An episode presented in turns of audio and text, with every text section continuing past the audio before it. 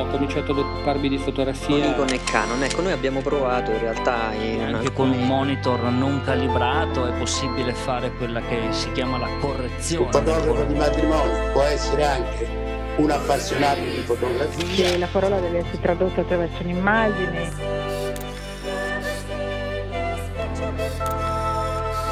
The universe's biggest camera store. Ci avranno sicuramente del, delle fogali molto lunghe, dei tele. Nel senso che ci sono alcuni momenti in cui cogli certi particolari e altri in cui non li cogli. Discorsi fotografici.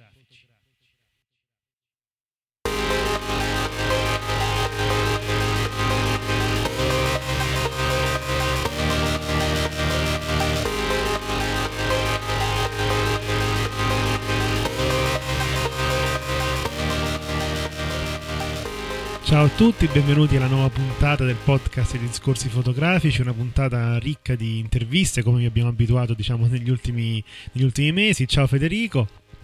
Ciao Silvio e ciao a tutti. Ricca di interviste ma anche insomma di, di, di notizie nel fotobar, non, non, non perdiamo diciamo noi le buone, le buone abitudini. Voglio solo ricordare Esatto. brevemente eh, che siamo ancora in tempo per ricevere le vostre donazioni del 5 per 1000 eh, che comunque è un, un tipo di, di attività che come diciamo noi a, a voi co- costa veramente poco perché per noi invece è davvero molto molto importante e, il nostro codice fiscale lo trovate sul, sul sito discorsifotografici.it lo ripeto qui eh, per comodità 9202 61 80585 eh, discorsi fotografici ecco eh, speriamo insomma tantissimo nel vostro sostegno. E ora iniziamo con, con le notizie vai Federico.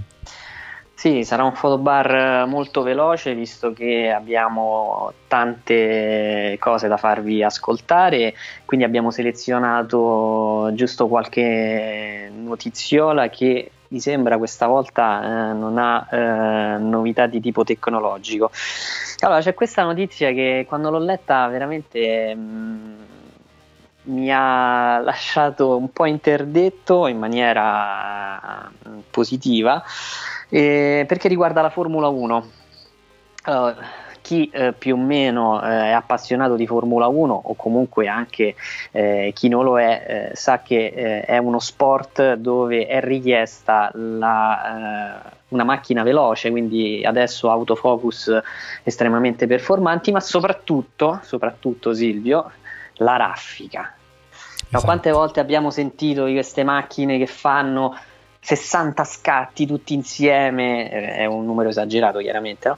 Ehm, e, poi, e poi arriva eh, questo Joshua Paul del Lollipop Magazine che utilizza una Graflex 4x5 del 1913. che immagino nessuno di Eh. noi abbia mai neanche visto allora, ne- nell'articolo c'è un'immagine di Kimi Raikkonen, che è il eh, pilota attualmente, eh, uno dei piloti della Ferrari, che praticamente sta guardando dentro a questa macchina che eh, in pratica è grande mezzo busto, cioè all'incirca la metà di- del, del torace, Eh, è una cosa enorme. Ehm, al- la cosa che mi ha colpito è il fatto che lui è riuscito a ottenere il pass per entrare all'interno come fotografo e, e- e già questa è una cosa interessante perché voglio dire se, se qualcuno ha avuto esperienza eh, io ho avuto questa fortuna diversi anni fa e, veramente è, è un mondo in cui vai a braccio proprio con tante eh, macchine fotografiche, stai sempre lì, ti muovi per il circuito. Poi noi avevamo fatto una bella intervista eh, all'inizio della nostra avventura proprio a uno eh, dei fotografi che, fa, che si occupa di Formula 1 e lui fa queste foto che sono cioè veramente sembrano delle cioè se non fosse per le autovetture che hanno una livrea abbastanza eh, moderna praticamente potrebbero essere tranquillamente delle foto di eh, un centinaio di anni fa. E la cosa molto affascinante è chiaramente che eh, le immagini sono leggermente mosse perché chiaramente Beh. i tempi di esposizione presumo siano, non siano generosi su questa macchina. E unito al fatto che lui è un bravissimo fotografo, ne sono usciti degli scatti veramente suggestivi. Tu, Silvio, come ti è sembrato questa- questo approccio? Che poi, tra l'altro, è anche molto. Eh, c'è molto contrasto, voglio dire, la velocità eh, dello sport con la lentezza del eh, sistema di riproduzione. Sì, la fotografia sembra appunto un'arte, una, una tecnica semplice, no? Però da quando abbiamo iniziato discorsi fotografici c'è sempre qualcuno che riesce a stupirci con un'idea innovativa, no? In questo caso utilizzando una fotocamera di più di 100 anni fa per qualcosa di estremamente moderno come appunto la Formula 1. E quello che mi colpisce sono i ritratti, eh, i mezzi busti, insomma, soprattutto che davvero danno l'idea della foto di 100 anni fa. Sembra di stare a vedere, ecco, qui c'è un, eh, c'è un meccanico della McLaren eh, in posa che aspetta l'arrivo della macchina e la sfocatura chiaramente dovuta ai limiti tecnici e ottici di, queste- di questa macchina, tutto intorno, la posa, il fatto che non sia una foto nitida, lo dobbiamo dire, non sono foto nitide, quindi sappiatelo. Ecco, eh, fa sembrare veramente che la foto sia stata scattata 100 anni fa, sembra un po' un giocatore di baseball dell'epoca, no? E, e le foto invece della- delle macchine in azione sono foto mai viste. Perché io, mio padre segue la Formula 1 da, da quando io sono nato, quindi me lo ricordo bene. E, eh, non si vedono foto in bianco e nero, soprattutto per, la Formula 1, non si vedono foto così mosse, non si vedono foto eh, così poco nitide, no? soprattutto sui bordi, grazie appunto alle lenti di tanti tanti anni fa. E questa è una grande, una grande idea, è un'innovazione interessante nel, nella, nel racconto fotografico di qualcosa dove appunto cambiando il mezzo si riesce a, a dire qualcosa di, di nuovo, di unico, di, di- di particolare, insomma, ecco. Veramente consiglio a tutti di andare a cercare appunto questo articolo su Petapixel di questo fotografo Joshua Paul con la sua Graflex 4x5. Bellissima. Invece Silvio, eh, c'è un argomento molto interessante, ne abbiamo eh, già parlato altre volte e mh, anche qui ehm, credo sia eh, sempre di Petapixel che ha ehm, Petapixel è un sito che vi suggeriamo, ecco non abbiamo fatto la recensione, noi prendiamo delle notizie da questo sito perché è una, forma, una sorta di aggregatore nel senso delle persone scrivono eh, delle proprie idee, cioè danno dei contributi, fondamentalmente fanno quello che avremmo voluto fare noi quando eh, più volte eh, vi abbiamo eh, chiesto di contribuire. In parte eh, questo avviene, in parte non eh, come fa Petapixel che evidentemente ha dietro Certo. un, eh, un, eh, un sistema editoriale estremamente più sofisticato del nostro. E, mh, questa notizia è bella, nel senso questo articolo è molto bello e anche molto lungo, noi prendiamo una parte perché era quella secondo me più interessante, è divisa in una parte distruttiva e poi in una parte costruttiva. Nella parte distruttiva si parla fondamentalmente del giornalismo fake, falso, che eh, ehm, riguarda eh, alcuni fotografi. Si parte da un eh, lavoro di un certo Datta che eh, eh, nel lavoro In the Shadows of Kolkata eh, lui praticamente ha rubato l'immaginario fotografico di Mary Ellen Mark e praticamente ha posto fine alla sua carriera di fotografo perché eh, il, il clonaggio del- dell'immaginario fotografico, non delle immagini, ma proprio l'immaginario, scegliendo addirittura le stesse identiche, eh, gli stessi identici soggetti e talvolta anche nella stessa posa, è stato così evidente che eh, praticamente la sua carriera sembrerebbe essere finita. E qui si parte con tutta una serie di eh, affermazioni che riguardano altri grandi fotografi, forse il più conosciuto eh, lo potete immaginare perché ne abbiamo, ne abbiamo, parlato in un'altra puntata, che eh, praticamente va a cancellare degli elementi nell'immagine perché eh, da un punto di vista estetico, secondo lui, eh, il racconto eh, giornalistico perderebbe. La stessa foto famosissima eh, di Robert Capa del soldato morente si è scoperto tra l'altro con eh, un eh, lavoro ehm, molto pregevole eh, portato sul New York Times eh, che si intitola Shadow of, Shadows of Photography in cui praticamente l'autore dell'articolo che si chiama José Manuel Suspergui tu Silvio magari eh, puoi correggere la pronuncia di questo cognome, e praticamente è riuscito a stabilire eh, che il, il soldato morente praticamente si trovava uh, a 35 miglia dal fronte. E quindi praticamente era impossibile che qualcuno, uh, un cecchino, qualcuno praticamente lo facesse fuori perché fondamentalmente non erano nell'area di, eh, di combattimento. E quindi eh, questo pone tutta una serie di informazioni, cioè tutta una serie di riflessioni che riguardano ad esempio i premi, eh, il clamore eh, che praticamente un certo tipo di fotografia che tra l'altro poi produce magari delle agenzie e, però queste sono fatte manipolando eh, la realtà tecnicamente. Ecco, questa cosa a me ha fatto molto riflettere, lui poi va avanti nel raccontare altre storie, questa volta più positive e come può essere ad esempio positive tra virgolette, chiaramente il lavoro di Obs, Obs, Obs, Osbilici, che è quello che ha vinto il WordPress Photo perché ha immortalato la morte dell'ambasciatore russo eh, in Turchia mentre stava eh, parlando alla presentazione di una mostra.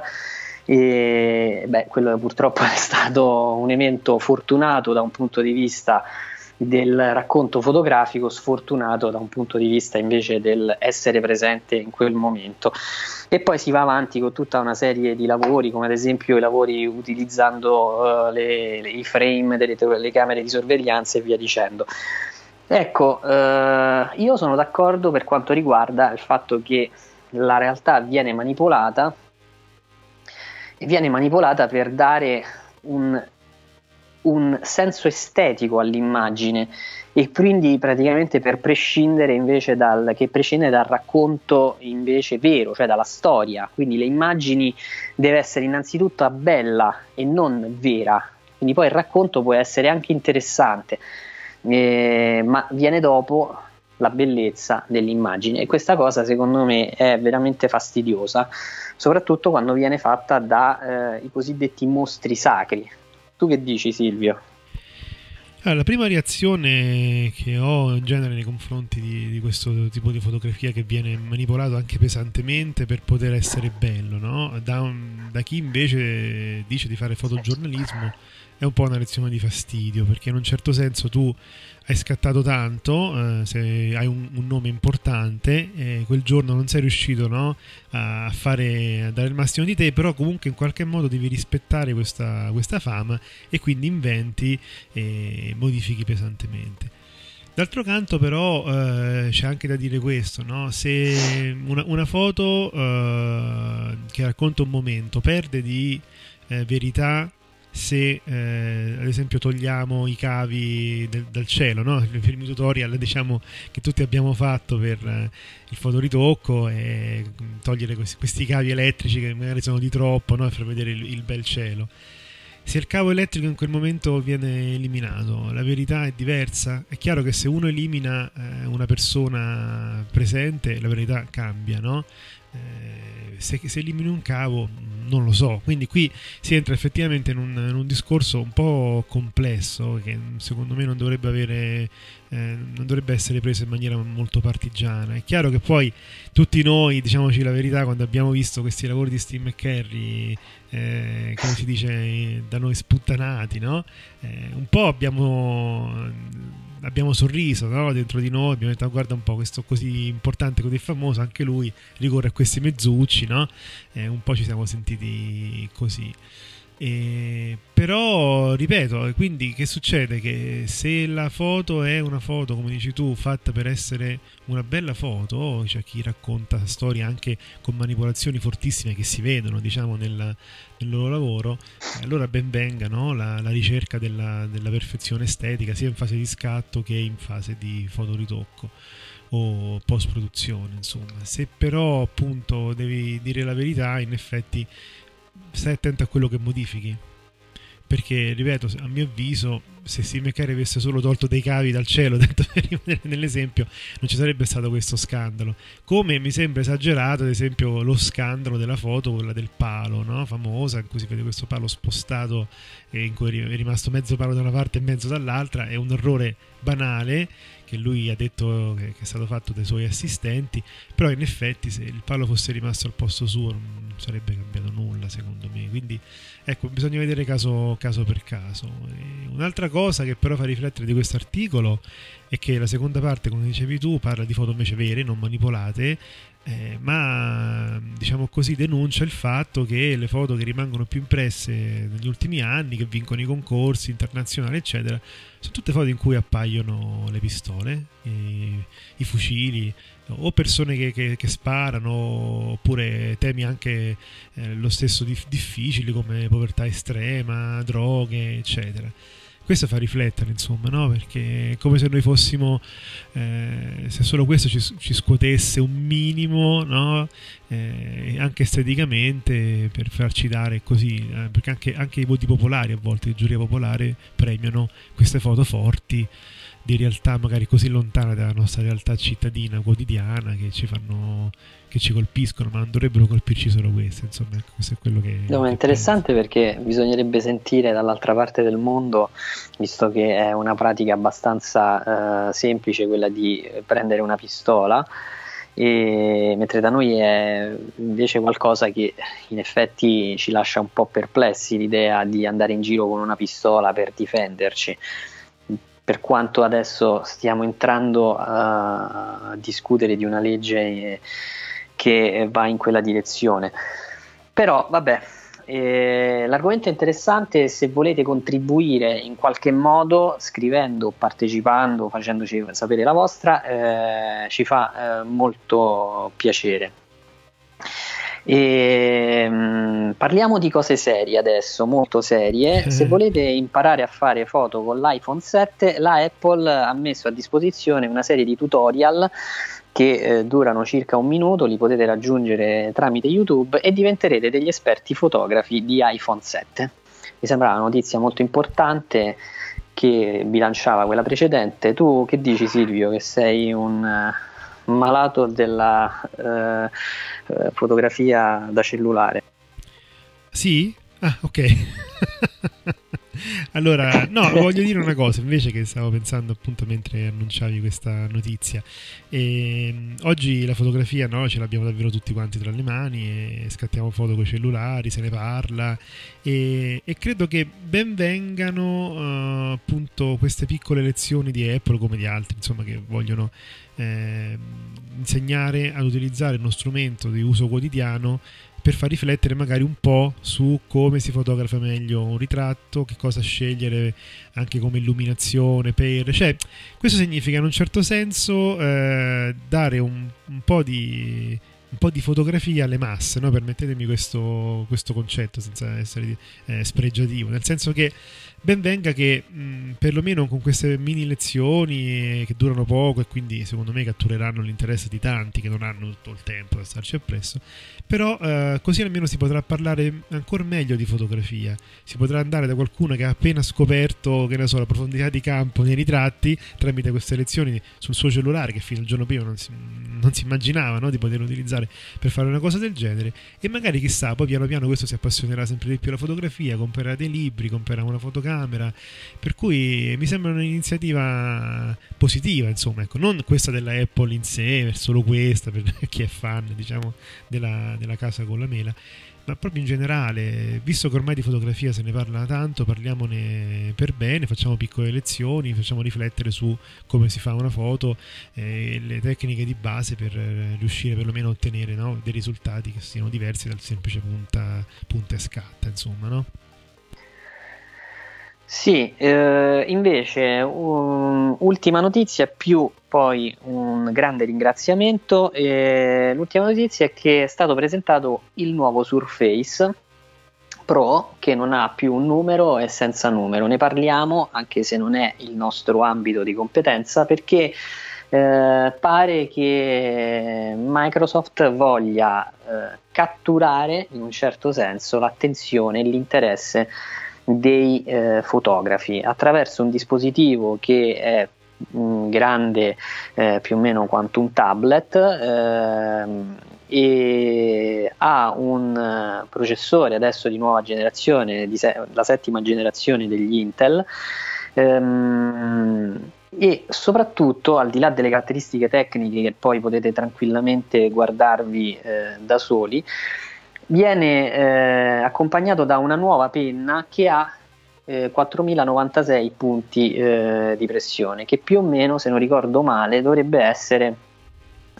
la eh, stessa eh, caratteristica che aveva la Intuos 3 eh, quindi di qualche anno fa. Mhm. E questo significa innanzitutto che Microsoft, lo abbiamo visto con la versione eh, desktop che è clamorosamente bella eh, e praticamente, eh, praticamente si eh, era orientata proprio per i grafici, per chi fa ritocco fotografico e non solo, per cui uno può spostare il monitor e farlo diventare una tavoletta grafica eh, tipo la Cintiq Q. Adesso ci provano con il tablet e eh, questo tablet eh, credo abbia tutte le premesse per offrire termini di potenza e di utilizzo eh, che possono davvero interessare i fotografi. Io ho dato un'occhiata ai prezzi e diciamo che il modello di punta sta sui 3.000 euro, è un po'... Ah, è un po' tanto per, sì, sì, da un sì. punto di vista psicologico. Però mi sembra un bel prodotto. Io credo che l'Apple, per esempio, per citarne una, risponderà eh, con, eh, la, con il nuovo iPad. Per cui tu che dici Silvio? Sì, la frontiera è sicuramente quella dell'interazione con uh, la penna, o comunque della possibilità di lavorare le proprie fotografie anche su un tablet. Qualche, anche già un paio di anni fa sembrava una cosa così, un po' un vezzo, no? quando diciamo nasce Lightroom Mobile eh, però effettivamente per tanti motivi, come abbiamo già detto, potrebbe essere invece un, un qualcosa che ti, ti, permette ad esempio di lavorare molto rapidamente su una foto che devi consegnare in breve tempo, anche perché se sei un fotografo esperto i ritocchi da fare sono davvero pochi, no? Però ti serve un qualcosa che abbia lo stesso feeling della tua tavoletta grafica quando sei in studio, no? Eh, sia per fare fotografia che per disegnare, che per scrivere, prende appunti. Diciamo ancora non, l'esperienza forse sta finalmente arrivando ad essere quella, no?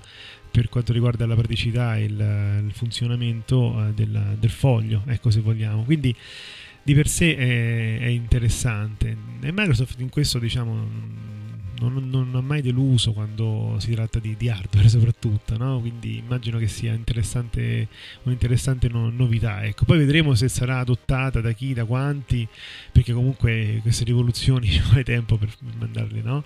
a pieno regime, però ben venga che i giganti si stiano muovendo per fornire un'esperienza eh, mobile, anche per cose più serie, appunto come sia fare fotografia o anche fare musica. Questo è tutto un altro discorso, insomma. Ecco. Dicevi che bisogna fare un grande ringraziamento, giusto Federico? Esattamente, eh, tu hai introdotto la puntata parlando e ricordando il 5 per 1000 e um, io a nome di tutti noi voglio ringraziare Francesco Muzzo che eh, eh, ha dato un contributo molto bello secondo me, che non è eh, quello solo del denaro, ma ci ha regalato due libri. E sono due libri clamorosamente interessanti. Eh, quello, uh, quello, se devo fare una classifica, quello minore eh, certamente le modelle di Vogue, non perché il libro sia brutto, anzi io sinceramente non, non ho più visto in giro, non, non, mi è capitato di vedere in giro dei libri che eh, raccontano la fotografia di moda eh, come ha fatto uh, Vogue eh, negli anni 70 con questo libro dove ci sono diversi fotografi e diverse eh, modelle. Guardare eh, questo libro significa innanzitutto tornare indietro nel tempo e guardare la moda con un occhio differente, secondo me anche molto bello. Io ho avuto un eh, assaggio a Milano eh, questo inverno eh, con una mostra dedicata non ai fotografi ma a un parrucchiere è il parrucchiere, che è stato Aldo Coppola, che ha praticamente inventato la capigliatura eh, femminile ha rivoluzionato il mondo dell'acconciatura. E i fotografi eh, praticamente hanno raccontato quest'arte grandi fotografi tra l'altro. Anche qui ci sono grandi fotografi che raccontano un modo di fare fotografia eh, eh, incredibile, secondo me molto genuino, era una bella fotografia, oggi ho la sensazione sia un po' pompata, ecco. sì. eh, eh, per cui magari non, non attrae. Eh, via Facebook ho conosciuto un fotografo, tra l'altro di Roma, anche molto simpatico, che si occupa di questo genere di fotografie e mi farebbe piacere adesso confrontarlo, quindi gli proporrò semmai un'intervista. Eh, è un bel libro, dicevo, meno bello del, dell'altro invece, che è una incredibile sorpresa. Anche Silvio eh, l'abbiamo Scartato scartato insieme, insieme a, davanti a una birra. E questo libro si intitola Italia Mia fotografie di Gina Lollobrigida. Allora, Gina Lollobrigida è famosa, è ormai novantenne, è famosa per essere una eh, attrice, per essere un'attrice. Nessuno credo sappi, perché io veramente non, non ne sapevo nulla. Eh, nessuno credo sapesse eh, che era una fotografa, che è stata una fotografa, tra l'altro anche eh, non amatoriale, cioè una vera e propria fotografa in tutti i sensi. E questo libro che è eh, anch'esso mi sembra del 72 e mm, praticamente racconta l'Italia eh, fotografata da Gina Lollobrigida. Paesaggi, eh, ritratti, bianco e nero, colore e devo dire ci sono delle, degli scatti che sono belli, cioè davvero molto belli, suggestivi, che meriterebbero probabilmente di essere apprezzati eh, in una mostra e come ormai eh, viene fatto con tanti altri fotografi. E tu Silvio, come ti è sembrato li- questi due libri? Va, facciamoli tutti e due. Beh, allora la sorpresa è stata grande perché io non mi aspettavo personalmente libri di quel periodo, no? E non mi aspettavo la loro brigida fotografa, non me l'aspettavo così eh, che facesse foto così naturali, ecco.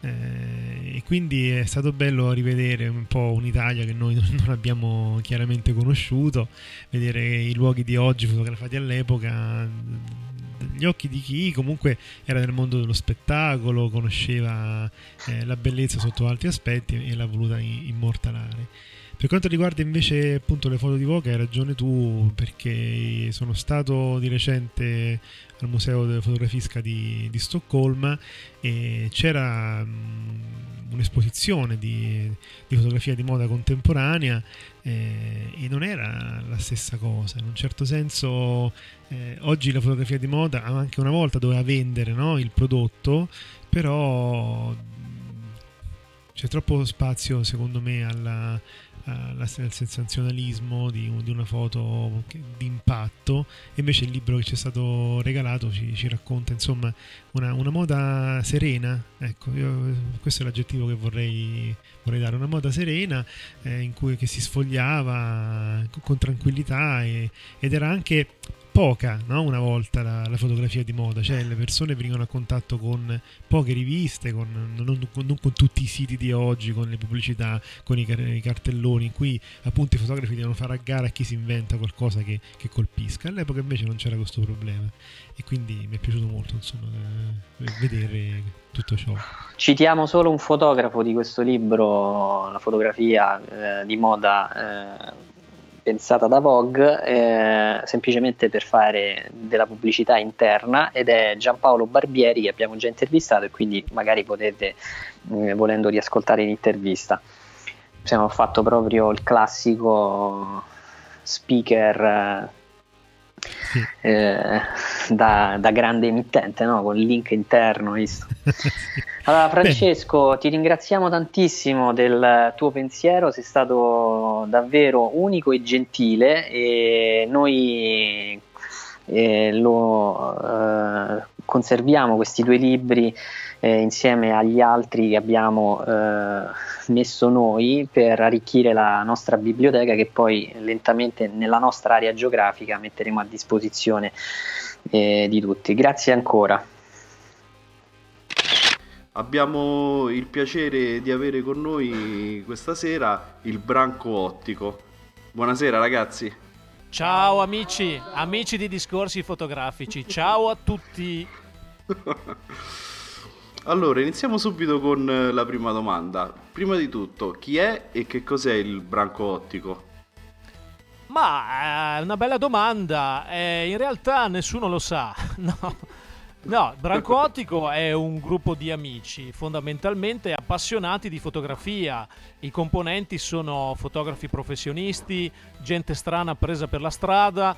no, scherzo. Siamo amici appassionatissimi di fotografia che però eh, hanno la necessità e la voglia di sperimentare un pochettino in maniera, in maniera un po' fuori dal comune, mettendo insieme eh, la cultura della fotografia insieme alla parte storica, tecnica utilizzando delle performance nelle quali ci sono tecniche antiche di stampa mescolate a nuove tecnologie, insomma strane sperimentazioni che cercano sempre di avvicinarsi alla gente e farla partecipare.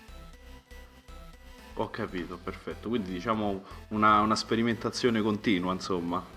Sì, questo prima di tutto eh, ci stimola tantissimo poi fondamentalmente anche perché eh, il campo della fotografia è vastissimo, non esistono solo diciamo, le possibilità contemporanee legate ai media digitali, eccetera, ma la fotografia è un campo vastissimo di, di, di sperimentazione e anche di gioco, perché fondamentalmente se non ci si diverte come in un gioco eh, può diventare anche noiosa. Certo, capisco. E si sente insomma dalle, dalle voci lì che siete, siete, un po' di persone. In tutto il vostro gruppo da quante appunto persone è composto? Ah, sono numeri variabili, noi. Dipende dalle stagioni, esatto. No, il branco ottico fondamentalmente è dai 10-15 persone, eh, perché il numero è variabile, perché siamo tutte persone che lavorano e che dedicano il massimo che possono al progetto, che ha grandi, grandissime ambizioni, eh, però effettivamente le cose che mettiamo insieme sono realmente molto impegnative. Una, una di quelle abbastanza impegnative è quella che ci ha consegnato il primato della stampa a contatto più grande del mondo, che è stato fatto nel 2015 in centro a Firenze e rappresenta una stampa a contatto, una vera fotografia eh, di ben 24 metri quadrati qualcosa di enorme, insomma. Sì, enorme nel sacrificio, ma anche nella soddisfazione. Eh, ecco, questa è, diciamo, è stata una delle cose che ha fatto partecipare tantissime persone che erano intervenute alla, all'evento, ma anche chi si è trovato lì per caso. Questa è stata una cosa bellissima perché a un certo punto ci siamo ritrovati eh, con tantissimi amici e persone che non abbiamo mai visto e non abbiamo più rivisto eh, eh, che hanno partecipato tutti insieme rendendosi conto solo alla fine quello che stavano facendo perché abbiamo steso in una piazza un enorme telo emulsionato con sopra un negativo di 24 metri e poi alla fine, dopo il lavaggio e la stesa di questa gigantesca fotografia, la gente è rimasta veramente esterefatta e questa cosa è rimasto un segno fermo in quella giornata sia per loro che per noi. Ho capito. E perché il nome Branco Ottico? Anche se lo intuiamo, insomma, da queste prime battute. Ma infatti sì, è vero, però la cosa è nata, è nata proprio per scherzo. Qualche anno fa, eh, sempre con l'intento di sperimentare, ci spostavamo come, come in branco appunto, eh, con eh, fotocamere che vengono denominati banchi ottici, che sono fotocamere a corpi mobili, e quindi ci spostavamo nella nostra zona con questo fare molto anomalo per eh, le nostre zone, ci spostavamo con queste fotocamere per fare delle riprese così a livello, a livello non solo professionale ma anche così di divertimento.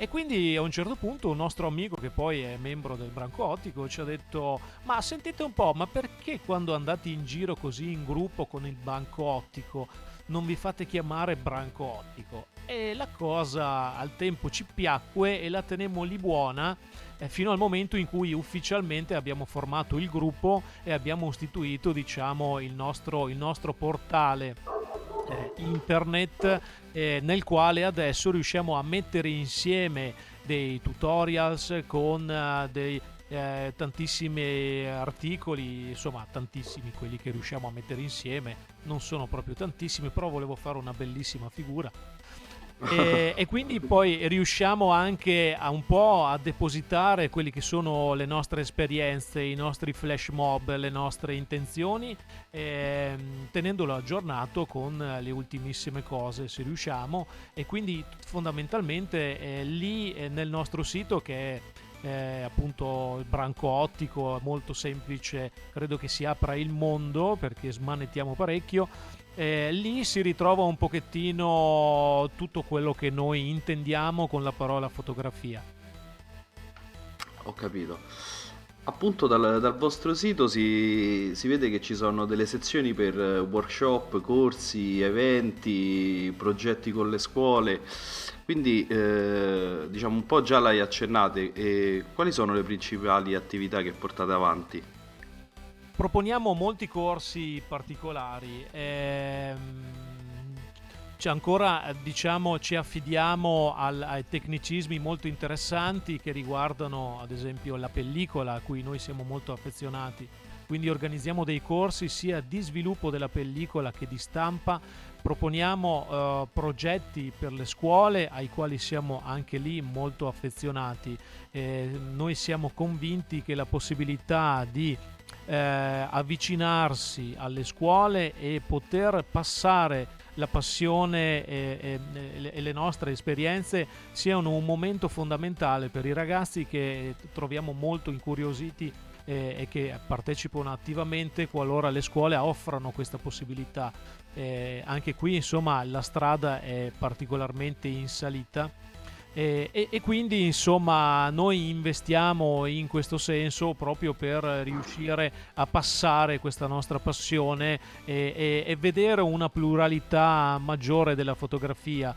Altre cose che proponiamo sono comunque eventi interessanti come una giornata sulle antiche tecniche di stampa e adesso si sta avvicinando una data molto importante per noi eh, che è il nostro primo festival della fotografia che si chiama Brancotype. Eh, questo festival si terrà dall'1 al 4 giugno 2017 in una zona del delta del Po, un ambiente molto particolare perché il, il, sito è una vecchia, una vecchia idrovora del Polesine eh, novecentesca, è un posto strabiliante nel quale creeremo un laboratorio, un laboratorio interessante con un sacco di attività eh, per cui vorremmo un po' sfogare tutte le nostre iniziative in un unico, eh, in un unico ambiente che è appunto questo festival Brancotype. Mm-hmm, ho capito. Al giorno d'oggi i social network e internet sono pieni di tutorial, diciamo, per chi si avvicina al mondo della fotografia e vuole cominciare. Spieghiamo allora perché è importante un corso di fotografia. Sì, è molto importante riuscire ad avere il contatto diretto con la persona. Eh, internet è uno strumento straordinario, però rappresenta anche in particolare per quanto riguarda la fotografia un momento di confusione. Si può trovare qualsiasi cosa e l'esatto contrario nello stesso momento. È molto difficile trovare eh, eh, la verità sul, sul monitor eh, invece è molto interessante ed è fondamentale per chi vuole avvicinarsi alla fotografia avere un approccio diretto con la persona, riuscire ad interfacciarsi in maniera seria e soprattutto attraverso, attraverso eh, la, la possibilità di toccare direttamente la fotografia in modo tale da poter comprendere eh, il significato anche di tutti i vari passaggi perché la fotografia è fondamentalmente eh, legata ad un pensiero di chi la pratica, un pensiero che accende poi in un secondo momento tutti quelli che sono gli strumenti che portano ad un prodotto finale che per noi rimane comunque eh, la stampa. La stampa è l'elemento finale per cui noi possiamo solo in quel momento, di fronte ad una stampa, essere davanti ad una fotografia. Quindi eh, stravolgo un attimo la, la, la, scaletta delle domande, no? E vado su, su, quest'altra dove vi chiedo la pellicola e il digitale, no? Com'è la risposta da parte delle persone che frequentano i vostri corsi? Eh, hai fatto bene a farmi questa domanda e ti ringrazio molto di questo. Eh, siamo tutti molto felici di questa tua iniziativa. No, perché hai toccato effettivamente eh, un punto focale. Eh, restando in tema, eh, sì, la risposta è, è, per quanto riguarda le nostre proposte è, nell'ultimo anno in particolare è veramente ottima, eh, proprio perché noi cerchiamo di evitare i luoghi comuni. Eh, digitale e analogico per noi sono due bar che non frequentiamo, perché la fotografia è una parola sola, è la parola che include qualsiasi attività, con qualsiasi mezzo e attraverso ogni volontà espressiva. E, e quindi eh, cerchiamo di puntare a dei contenuti, a dei passaggi che sono innanzitutto un, una scuola di pensiero, un qualcosa che parte da un'idea e che poi si concretizza attraverso il messaggio. Eh, quindi evitiamo di dare nomi e di prendere in mano luoghi comuni, cercando di coinvolgere le persone innanzitutto con eh, la voglia di esprimersi. Ecco, questa, questa è, è un, una scuola di pensiero che noi cerchiamo di proporre e si sta facendo largo perché eh, qui si aprono le porte diciamo un pochettino a tutte le possibilità, a tutte le volontà e non è mai una questione di eh, che tipo di fotocamera, quanto costa, quante possibilità ti dà, che tipo di mezzo vai a cercare e cerca quella foto e soddisfa l'amico e sul forum hai letto che va fatta così e quell'altro ti ha detto che hai sbagliato. Eh, la fotografia è una cosa facile è una cosa facile che richiede metodo, impegno, passione, emozione e quindi noi la interpretiamo proprio in questo modo. Ho capito, perfetto. Quindi, ecco appunto, eh, in cosa si differenzia il branco ottico rispetto alle altre associazioni presenti sul vostro territorio? Beh, intanto siamo molto più belli. molto più belli, assolutamente. Eh, no, beh, insomma, mm, diciamo, diciamo che eh, il nostro è un punto di vista che ci permette, attraverso la nostra, la nostra voglia di sperimentare, è un punto di vista che è direttamente legato al contatto con la cultura fotografica anche in senso pratico. Quindi la nostra sperimentazione passa dallo studio dell'immagine al, all'esperimento pratico legato a un'antica tecnica o ad altre cose. Eh, quello che c'è di diverso è proprio questo modo di vedere, questa volontà di elettrizzare la sala quando si fa un esperimento o quando si fa una serata o quando si sta insieme e si frequenta comunque un altro, un altro circolo, ma soprattutto nei momenti in cui si fanno le interviste con il nostro amico dei discorsi fotografici. Quindi, beh, già ci hai detto prima, ci hai accennato sui i prossimi progetti che saranno, diciamo così, a, a breve termine, no? E programmi per il futuro.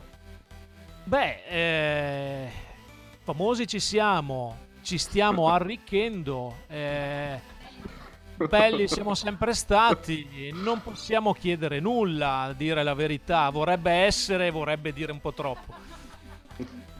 Però i progetti per il futuro in realtà sono, sono di un pochettino di, di, di, di riuscire ad avere, ad avere nostra, un nostro spazio fisico eh, in grande stile, nel senso di poter proporre, di trovare una situazione adeguata per creare eh, una, una, una, sorta di spazio libero dove poter eh, presentare, perché no, mm, spesso, non dico ogni giorno, ma anche sì, eh, le nostre attività, che sono attività legate alla fotografia, che non solo è scritta o teorizzata, ma viene anche messa in pratica. Noi, eh, e qui eh, voglio dire, l'esperienza ce l'abbiamo, riusciamo a mettere in pratica attraverso le sperimentazioni che facciamo già da molti anni. Adesso non diciamo delle età perché non è giusto farlo, ci sono dei signori anziani, quindi non vogliamo eh, no, abbiamo, abbiamo, delle esperienze che vanno in profondità delle tecniche della fotografia anche per quanto riguarda sia la ripresa che la stampa.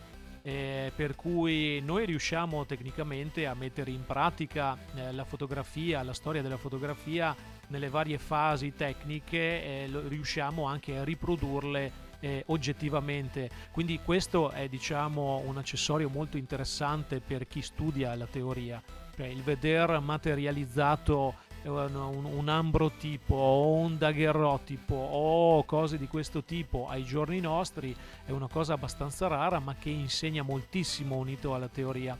Quindi diciamo che il nostro progetto del futuro è un pochettino verso questa direzione. Eh, sogno nel cassetto che, che cercheremo di realizzare eh, prima possibile e, e tu ne sei testimone e qui lo dico e qui lo firmo. Ma eh, noi fino adesso abbiamo sentito solo la voce di Davide, ma il branco logicamente quello che si sente dietro a Davide è... sono più persone. Ah, Magari sì. se c'è qualcuno che si vuole avvicinare e dire qualcosa. So, sono tutti timidi. Eh, adesso... In questo momento, non so perché, ma in questo momento non c'è più nessuno. sono tutti usciti. Qui vicino a me ho Michael, Michael che dice ciao. ciao. a tutti. Poi ho Cristina. Ciao. ciao. Poi c'è Donato, la nostra guardia del corpo. Ciao. Poi c'è ciao. Federica. Ciao. Federica è la ciao. nostra team manager. Lei ha i fili sulle nostre coscienze e dirige, e dirige le, nostre, le nostre attività. E poi c'è Clarissa. Ciao. Clarissa purtroppo mi dispiace per tutti gli ascoltatori, però il suo sorriso sarebbe, sarebbe assolutamente da vedere. Manderemo un video eh, da scaricare, da scaricare per, per goderne tutti. Perfetto. E vogliamo ricordare magari i vostri contatti per chi è, si è incuriosito ascoltando questa intervista? Ma con molto piacere. Beh, noi come Branco Ottico abbiamo sia una pagina Facebook che Instagram, oltre che il nostro sito internet nel quale si trovano tutte le attività. Eh, www.brancoottico.fineartlabo.com è il nostro sito. Eh, la nostra email per qualsiasi, per qualsiasi info anche e soprattutto relativa al festival, cosa che magari eh, posso accennare maggiormente. La nostra mail è info-fineartlabo.com il nostro festival che si terrà a giugno si chiama Branco Type, è un festival sulla sperimentazione fotografica nel quale avremo dentro una, una idrovora novecentesca, una camera oscura sempre attiva per quattro giorni, nella quale si terrà un contest di bianco e nero e colore. E poi avremo vari workshops, tra cui una giornata sulle antiche tecniche di stampa avremo corsi di fotografia gratuiti all'interno e tantissime altre attività molto interessanti che nasceranno anche al momento, oltre che una mostra di fotografi che utilizzano la fotografia a livello sperimentale e che saranno presenti per dimostrare alle persone che non saranno solo appassionati di fotografia, ma semplicemente curiosi dal bambino al nonno eh, dimostreranno questi fotografi sperimentatori come ottengono le loro opere e parleranno di loro dimostrando in fase pratica eh, come ottengono il loro lavoro. Perfetto.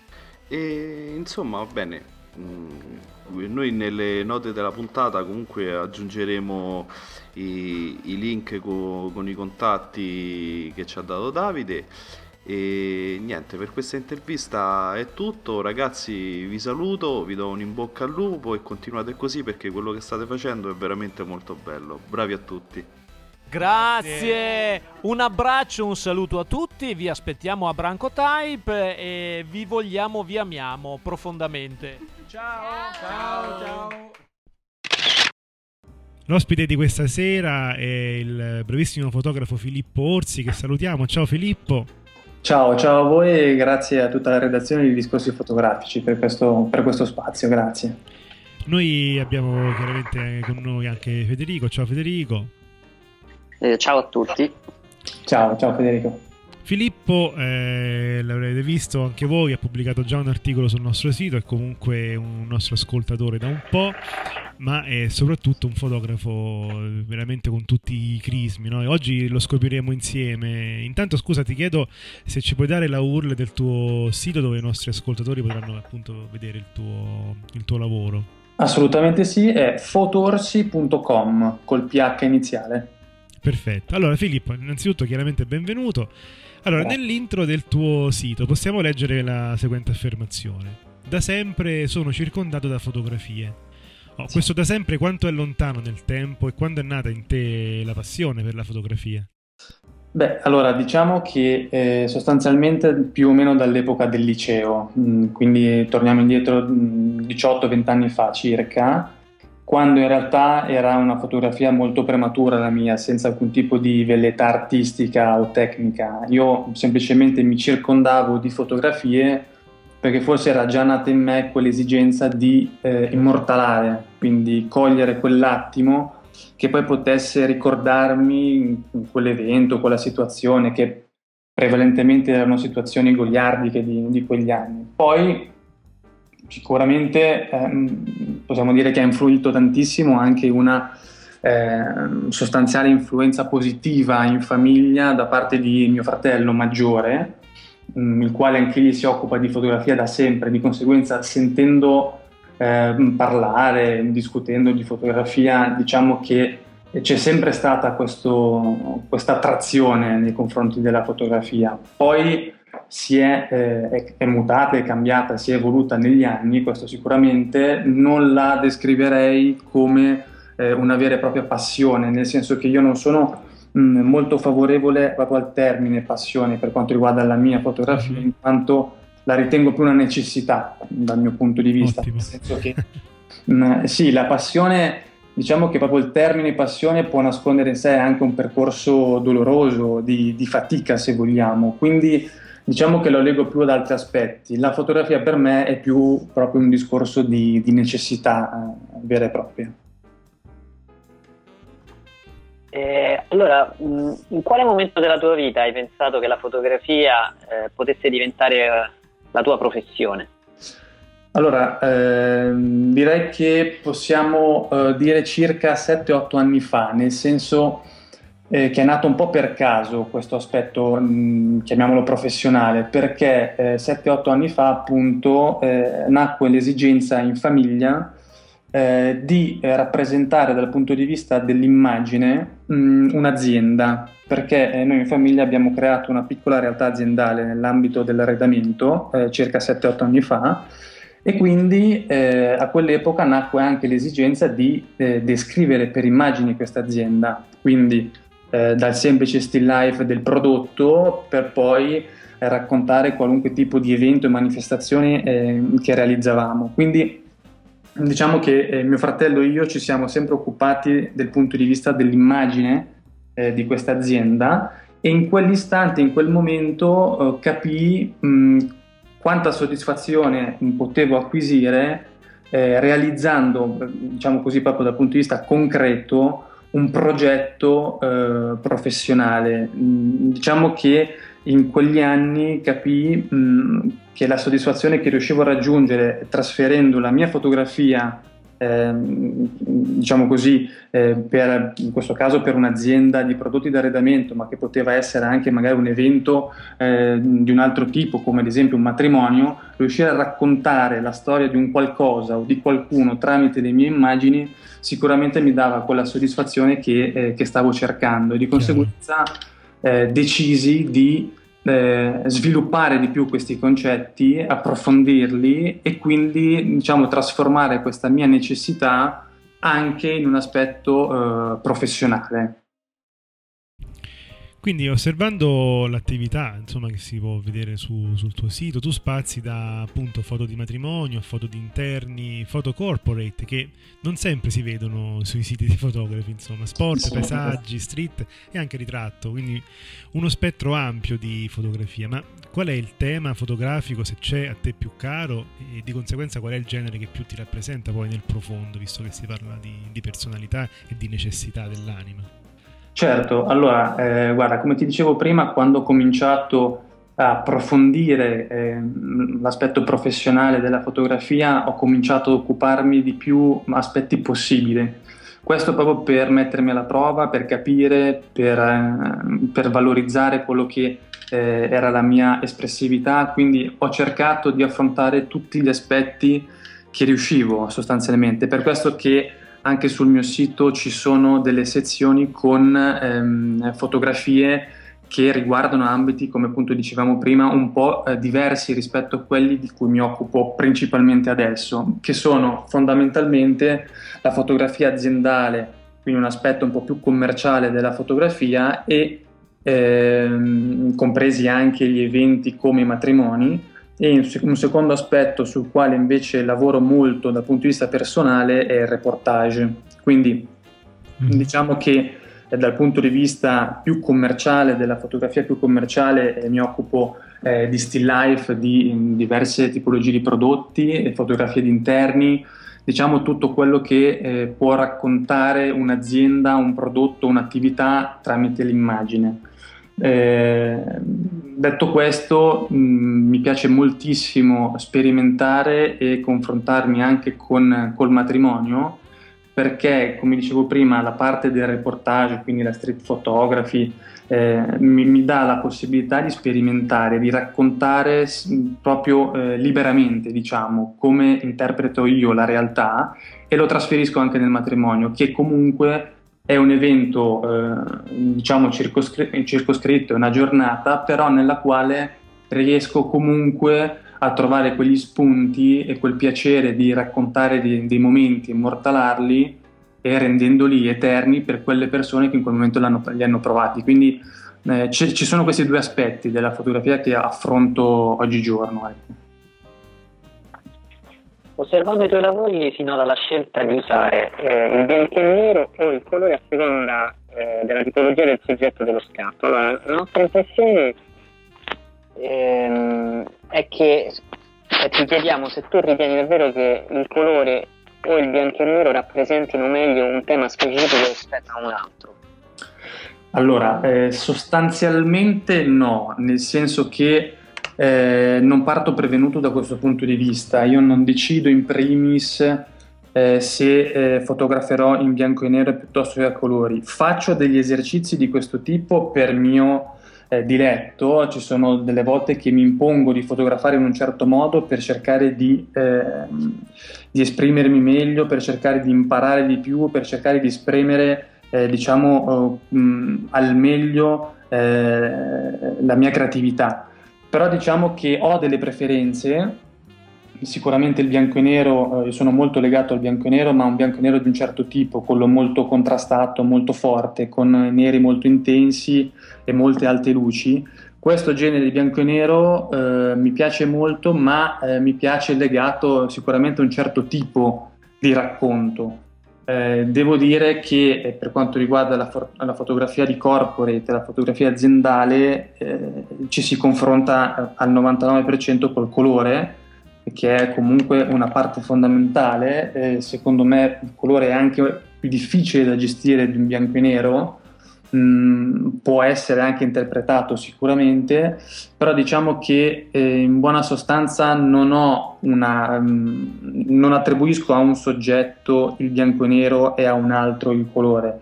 Eh, funziona anche molto a seconda della sensazione che provo in quel momento e al risultato che riesco a ottenere da quel progetto fotografico.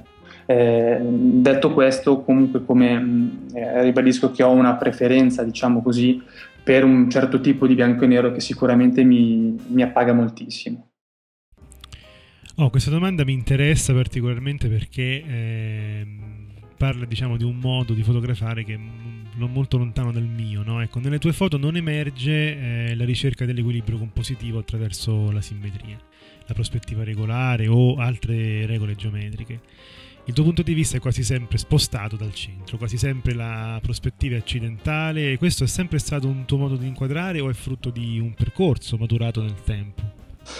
Allora, eh, anche qui diciamo che sostanzialmente è il mio modo di interpretare, nel senso che mh, da sempre mh, non, non amo particolarmente la simmetria totale eh, per quanto io veda costantemente bellissime foto, bellissime immagini che riescono anche a catturare la mia attenzione, comunque diciamo che sostanzialmente io cerco sempre di creare la mia simmetria, quindi eh, il racconto che io faccio eh, cerco sempre di, eh, di, farlo nel modo che io preferisco, che è quello di eh, decentrare un po' la mia inquadratura, coinvolgendo tutto il frame che sto inquadrando, eh, sostanzialmente quando mi trovo magari a fare eh, delle fotografie di street, mh, mm, mi piace eh, coinvolgere sicuramente il soggetto che sto immortalando, ma ehm, contestualizzarlo, metterlo, mh, mm, diciamo così, in, in, relazione a quell'ambiente attorno, attorno al quale sicuramente si sviluppa questa storia che sto raccontando. Quindi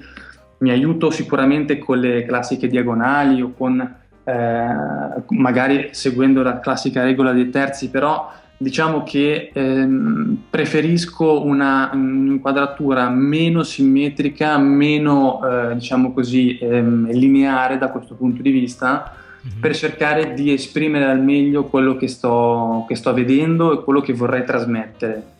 Eh, anche sul mio sito mh, ho citato una frase che eh, mi rispecchia parecchio, eh, che è quella ehm, che dice che la fotografia non mostra la realtà ma l'idea che se ne ha. Eh, una citazione del fotografo Neil Liefer alla quale sono legato perché effettivamente quello che a me piace, uno dei tanti aspetti della fotografia che mi attirano, mi hanno sempre attirato è proprio questo, cioè eh, non dover sostanzialmente rispettare quei canoni eh, che magari siamo abituati per qualche motivo eh, a vedere, a interpretare le immagini in televisione piuttosto che eh, nella nostra vita quotidiana, ma interpretarli come uno vuole, quindi cercare di ricreare quella nostra realtà personale attraverso anche l'utilizzo magari di un'inquadratura particolare piuttosto che invece di una tecnica magari poco, poco utilizzata. Ecco, diciamo che cerco sempre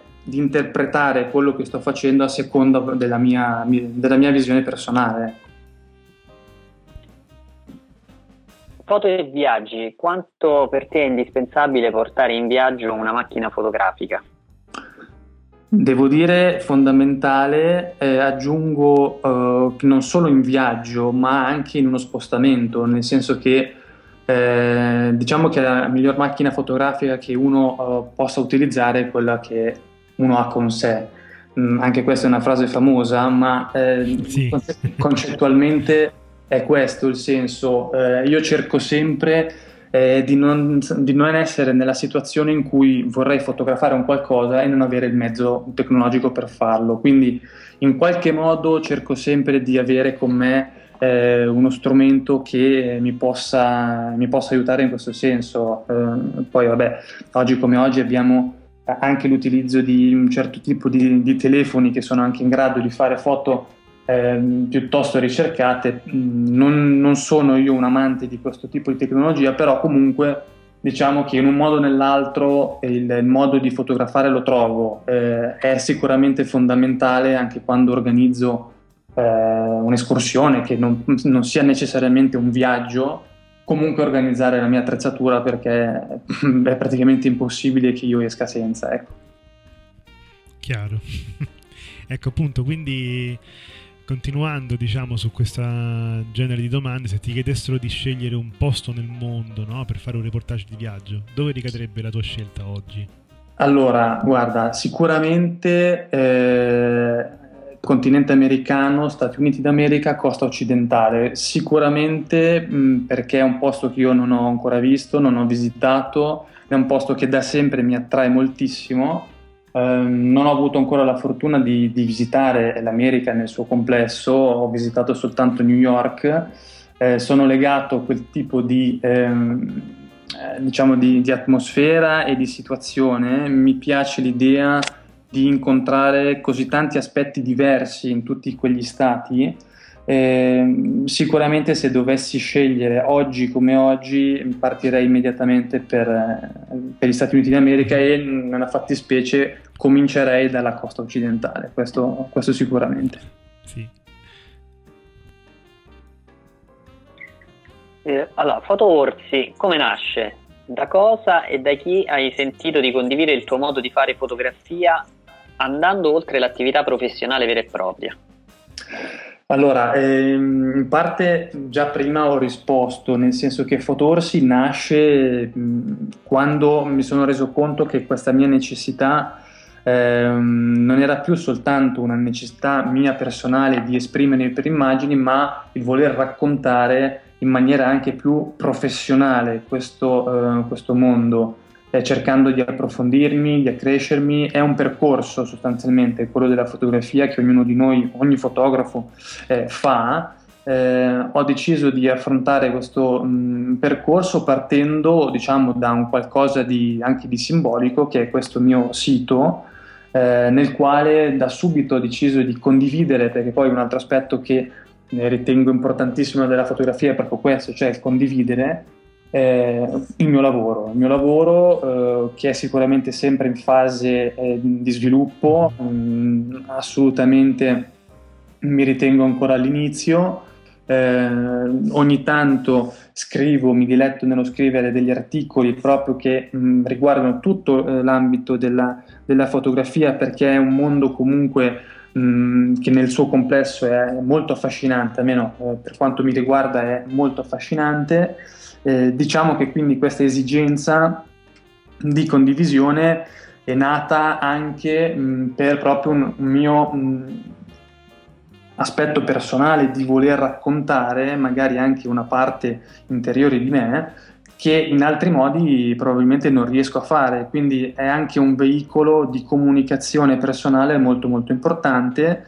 Eh, come ho detto prima, sicuramente ho avuto anche delle influenze eh, familiari che hanno eh, mi hanno coinvolto, mi hanno aiutato a, eh, a portarmi diciamo, su, questo, su questo aspetto ed è per questo che, tornando alla primissima domanda, continuo a circondarmi di fotografie. Questo sicuramente. Quindi allora noi da, sin dall'inizio della nostra attività, quando intervistiamo un giovane talento come te, una persona che comunque vive di fotografia, no? facciamo questa domanda, questa domanda che potrebbe appunto interessare i nostri ascoltatori, aspiranti e professionisti e chissà che magari in questi sei anni di attività qualcuno fosse stato appunto ispirato e fosse divenuto un professionista grazie anche alle risposte date no? da questi fotografi come te. Ecco, quanto è difficile o facile oggi lavorare con e nel mondo della fotografia? Allora, eh, sicuramente è difficile, difficile eh, scoprirsi oggi fotografo, mm, diciamo così, è sicuramente una, un'esperienza, un'avventura eh, ricca di ostacoli. Eh, oggi come oggi lo vediamo, nascono fotografi ogni minuto, eh, diventa difficile riuscire a posizionarsi in questo mondo, in questo mercato eh, saturo eh, però secondo me non bisogna eh, scoraggiarsi sicuramente, ma bisogna probabilmente concentrarsi su alcuni aspetti, eh, almeno um, questa è la mia opinione. Eh, secondo me bisogna anche analizzare la cosa un po', se vogliamo dire, da un punto di vista aziendale, cioè creare eh, il proprio brand, quindi riuscire in questo mondo infinito di, di fotografia a crearsi una, una, nostra piccola nicchia, a crearsi il proprio stile, il proprio linguaggio, cercare di trovare quella chiave di volta che possa rendere la nostra fotografia riconoscibile. Eh, ho detto tutto e ho detto niente, e chiaramente non è facile, assolutamente.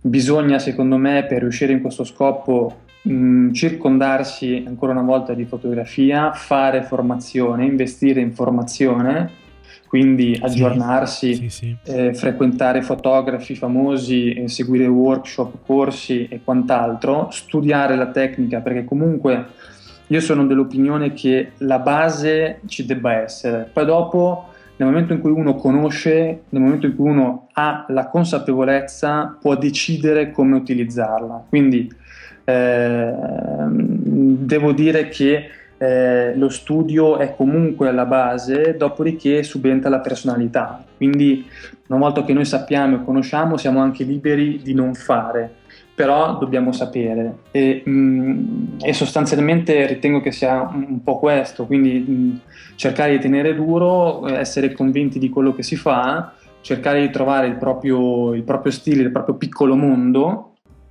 e continuare a, a evolversi, continuare a, a trarre ispirazione continuare a comunicare.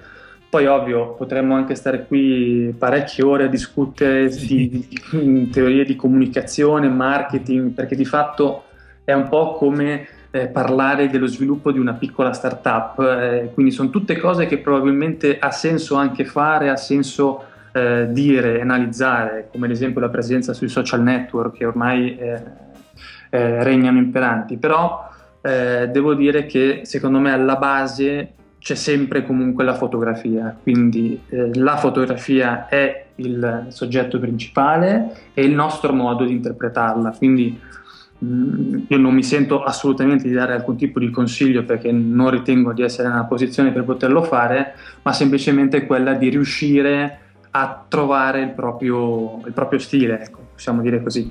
Mm-hmm. Eh, allora, noi abbiamo diverse domande eh, di rito, però sì. eh, abbiamo deciso in questi giorni di introdurre la rubrica ehm, grandi ritorni, per cui sì. diciamo che iniziamo con la prima domanda di rito, poi ti riospiteremo e ti faremo eh, via via le tutto altre. Il ciclo. tutto il ciclo delle domande di rito. Allora, la prima che ti facciamo è eh, qual è il tuo prossimo progetto? Certo, allora eh, diciamo che è un po' mh, una sorta di ritorno alle origini, come dicevo all'inizio dell'intervista, eh, l'aspetto eh, del, della fotografia aziendale, della fotografia legata al mondo dell'arredamento da sempre mi accompagna e mi lega profondamente eh, al mio passato. Settimana prossima ci sarà un evento fondamentale in questo mondo che è il Salone del Mobile di Milano e io parteciperò attivamente sia eh, nel salone durante le giornate di fiera che eh, durante il fuorisalone perché eh, effettuerò dei servizi per alcune servi- ehm, aziende del settore eh, del design e dell'arredamento. Quindi diciamo che concretamente il mio prossimo progetto è questo, quindi si eh, articolerà sostanzialmente settimana prossima, tutto legato a questo genere di, eh, di avvenimenti. poi c'è sempre eh, un discorso eh, parallelo che è quello della mia ricerca personale, quindi c'è comunque in atto un progetto che eh, per il momento appunto non dico molto perché è tutto in fase eh, di sviluppo in cui al centro c'è sicuramente la figura eh, e la natura dell'essere umano e lo, lo, sto affrontando ormai da un po' di tempo e probabilmente vedremo se eh, riusciremo poi a parlarne più nel dettaglio più avanti anche con voi se vi farà piacere sicuramente. Assolutamente sì. Grazie. Senti, ehm, Filippo, io invece volevo farti una domanda fuori sì. programma. Sì, sì, Ho visto sul tuo sito eh, che ti occupi anche di recensioni, sul nostro hai ricondiviso e noi ne siamo contenti le, il tuo parere su Vivian Maier che tra l'altro sì. è qui a Roma, sì. la mostra, lei non c'è più. No. E, no. Purtroppo no. E, credo che neanche sappia di tutto il successo che sta avendo, quindi... Eh no, assolutamente. Esatto. No, ti volevo chiedere, secondo te, perché ho visto che hai fatto delle recensioni anche, no, delle recensioni, hai parlato anche ad esempio di Fujifilm sì, sì, sì. ed è un marchio che stiamo seguendo ultimamente eh, in maniera più intensa visto le novità che sta introducendo. Ti volevo esatto. chiedere, secondo te eh, il cambio di tecnologia che è stato proposto sia da Sony che da Fujifilm, ma poi all'inizio da Olympus e sta proseguendo sì. Olympus col micro 4 terzi molto bene. Sì. E a te ha già contagiato, nel senso che inizierai, hai già iniziato a fotografare con sì. questo nuovo metodo, hai abbandonato i vecchi brand. Che, che ne pensi di questa, questo cambio del mercato? Guarda, anche qui eh, effettivamente potremmo parlarne per ore. È un argomento di cui parlo quotidianamente, mi confronto anche con mio fratello perché c'è sempre uno scambio diretto di queste, questo genere di, di, nostre impressioni. Io sì, assolutamente già utilizzo Fujifilm da anni, sono, mi ritengo un Fuji lover assoluto. Eh, ho iniziato con la prima X100, eh, della quale mi sono innamorato subito e poi ho proseguito. Attualmente io utilizzo ancora una XT1 eh, vorrei sicuramente passare a XT2. Eh, devo dire la verità, io mh, da prima e da sempre utilizzo Nikon, tuttora utilizzo Nikon, non ho venduto il mio corredo e mh, per quanto sia andato vicino diverse volte nel farlo, eh, non credo che lo farò, eh, nel senso che il, il mirrorless mi piace tantissimo, eh, per tantissimi aspetti, al di là del punto di vista puramente estetico ed ergonomico che io trovo fantastico, proprio un ritorno alle origini, al vintage, io adoro questo genere di cose, ma al di là di questo eh, lo trovo fantastico perché è intuitivo e facile da utilizzare, è semplice, i, i comandi, i controlli sono tutti alla portata eh, di mano. Ehm, è leggera, è maneggevole, non hai bisogno di portare con te uno zaino che pesa 10 kg, eh, quindi diciamo che ha una, una, serie di aspetti positivi davvero, davvero importanti. Eh, detto questo, io personalmente sono e resto comunque molto legato proprio alla qualità dell'immagine. Mi rendo conto che a volte sia proprio un feticismo questo, che sia se vogliamo dire anche eccessivo in, in tante circostanze, però effettivamente utilizzando un, un, sensore full frame da 36 megapixel ci sono delle foto, ci sono delle immagini che io quando guardo, in, ingrandisco, eccetera, eh, resto comunque a bocca aperta. La gamma dinamica è comunque eh, molto elevata, di conseguenza un certo tipo di lavoro io tuttora lo continuo a fare con, eh, con il, il full frame e con Nikon, onestamente. C'è da dire che quando parlavamo prima di viaggi, di spostamenti, io la prima macchina che tiro su è la Fuji, questo senza dubbio. Tutta la mia ricerca personale, la street photography è fatta con Fuji, la, la trovo assolutamente fantastica. Non ho ancora provato il eh, Sony, Sony devo dire non ho ancora provato, sebbene il, i sensori eh, Nikon della mia D800 ad esempio sono, sono Sony, quindi eh, da quel punto di vista siamo, siamo diciamo, in parallelo. Però il, diciamo che il sistema mirrorless è eh, effettivamente il futuro. Credo eh, personalmente che anche eh, Nikon eh, nel prossimo futuro si specializzerà un po' di più anche in questo, in questo senso perché vedendo anche ultimamente che sta perdendo un po' di quote di mercato penso che eh sì un, qualche passettino in quel, in quel, senso lo farà. Eh, poi adesso nate, è nata questa, eh, diciamo, il medio formato Fuji e Hasselblad che sembrano eh, anche questi orientati a, un nuovo, a, una nuova prospettiva, a un nuovo futuro, vedremo. Sicuramente eh, sono pezzi molto importanti, sono, è una tecnologia in fase di sviluppo, secondo me ancora un po' prematura eh, il medio formato in questo senso, però eh, considerando anche il passato di Fujifilm nel medio formato e la, la stessa Hasselblad, sicuramente faranno grandi cose anche in quel senso. Quindi io credo che il mirrorless in futuro avrà la maggiore. Filippo, noi ti ringraziamo tantissimo per eh, tutte le parole che ci hai voluto regalare qui a Discorsi Fotografici. Ricordiamo il tuo sito fotorsi.com col PH al posto esatto. della F e speriamo di riaverti, come diceva prima Federico, al più presto con noi per presentare qualche nuovo lavoro o, anche per discutere magari più a fondo proprio di quest'ultimo argomento, no? che dal punto di vista diciamo così, della tecnica fotografica fa un po' da padrone negli ultimi anni il discorso tra mirrorless, full frame eh, e adesso anche medio formato. Insomma. Esatto. Grazie ancora. Assolutamente, sarà, sarà, un piacere se vorrete riospitarmi. Grazie a voi davvero ancora per, per questo spazio e un saluto cordiale a tutti quanti. Grazie mille. ho cominciato ad occuparmi di fotografia con il Canon ecco noi abbiamo provato in realtà in anche con un monitor non calibrato è possibile fare quella che si chiama la correzione un fotografo di matrimonio può essere anche un appassionato di fotografia. Che la parola deve essere tradotta attraverso un'immagine.